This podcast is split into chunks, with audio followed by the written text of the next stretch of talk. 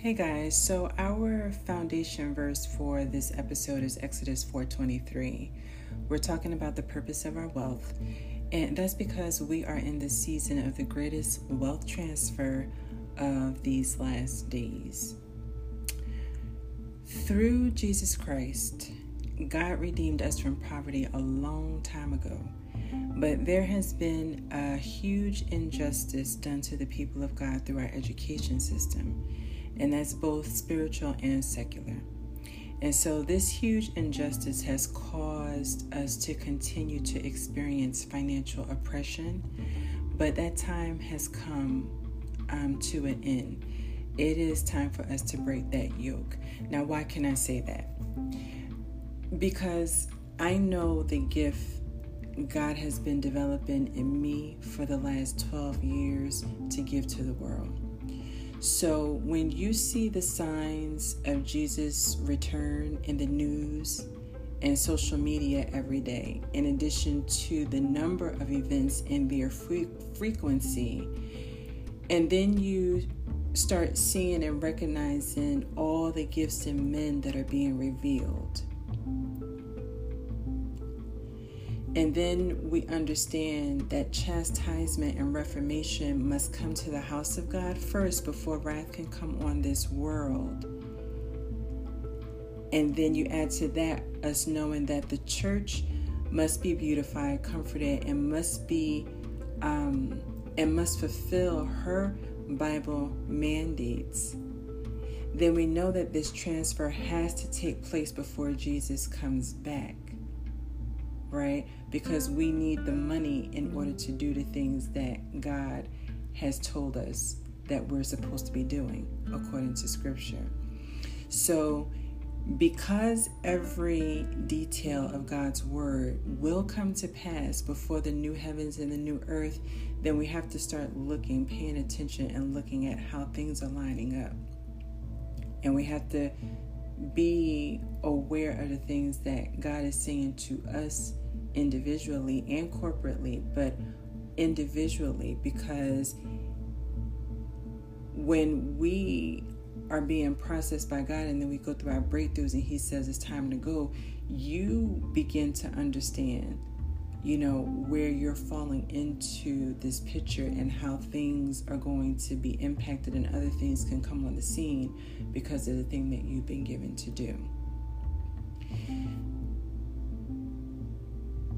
The purpose of this wealth transfer is for God's people to be set free financially so we can serve Him. In the book of Exodus, when God was dealing with Moses, he told Moses, he said, Go to Pharaoh and tell Pharaoh to let my people go so that they can serve me. And that's what Jesus did for us, right? So we have to talk about redemption and how all these things tie together. But all of God's word is being manifested. And if that's the case, then we as the body of Christ must be positioned to seek first the kingdom. Now, with all the abundance that's coming, we cannot allow ourselves to get lost.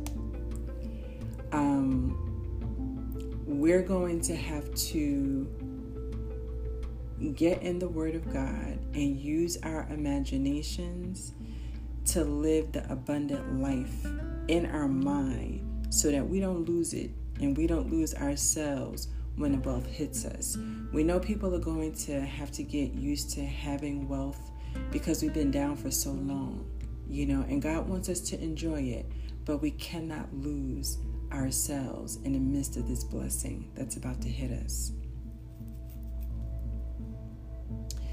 Um, this wealth is fulfillment of God's word. Um, that the wealth of the wicked is stored up for the righteous in the last days. It's also a fulfillment of the last will be first and the first will be last. So things are changing. And this is part of the rage we see in the country today. It's a raging from the changes that are taking place, the reaping of what has been sown is happening, and people are afraid and angry. But we have this resolve. We know that God is not going to be made a liar.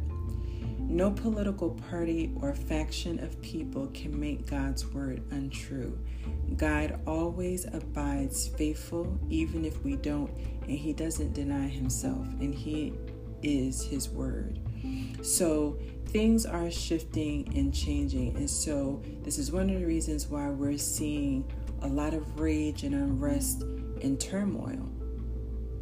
And so we have to look at this and remember like, if we have the right vantage point, you know, from God's word, when we look at this world through the lens of God's word, we can see exactly what's happening. And one of the things that we can relate this specific time to with all the turmoil is when an angel will come down at a certain time, you know, and he would stir the waters. And all those that were lame and sick, when they got into that pool, the first ones that got in, they were healed. If we are awake and like God tells us, be sober, don't be intoxicated with this world. If we're awake, we see that the time is right for us to stand up and jump in so that healing can come forth. Healing can come out of that, and not just for a few, but for everybody. Because God is after saving souls. It's the goodness of God that leads men to repentance. So we need to be encouraged. And so right now I'm thinking about the report of the 12 spies. Right? Um, 10 spies came back. They spied out the land. They scouted the land, right? Ten other spies came back and said, The land is awesome, but you know what? There are awesome giants in that land too, and we can't take them. But the other two spies, Joshua and Caleb, they came back and said, God is with us. Like, we can take this. Them giants are bread for us. And so I'm just thinking about when I was in the developing stages of MVP administrators and I was seeking help from um, the SBA and I, w- I had given them a summary of the business, you know, I remember them being very angry and they w- they started yelling at me. And we'll go into all of that later, you know. And then other people that I was trying to talk to because I was trying to like get help for how to structure certain things. And people was raising their eyebrows and it's like you know that's very ambitious you know what i mean? But you know people haven't nobody's been able to do this for centuries and on and on and on. My point is when those men at the small business administration center got angry and started yelling at me god helped me see that they saw something that i didn't really have a full grasp on. And so there are people in spiritual practice. They may not be naming the name of Jesus as their Lord, but the bottom line is all of us are spirits created in the image and likeness of God, and all of us have gifts and callings or purpose that come from God and they're without repentance.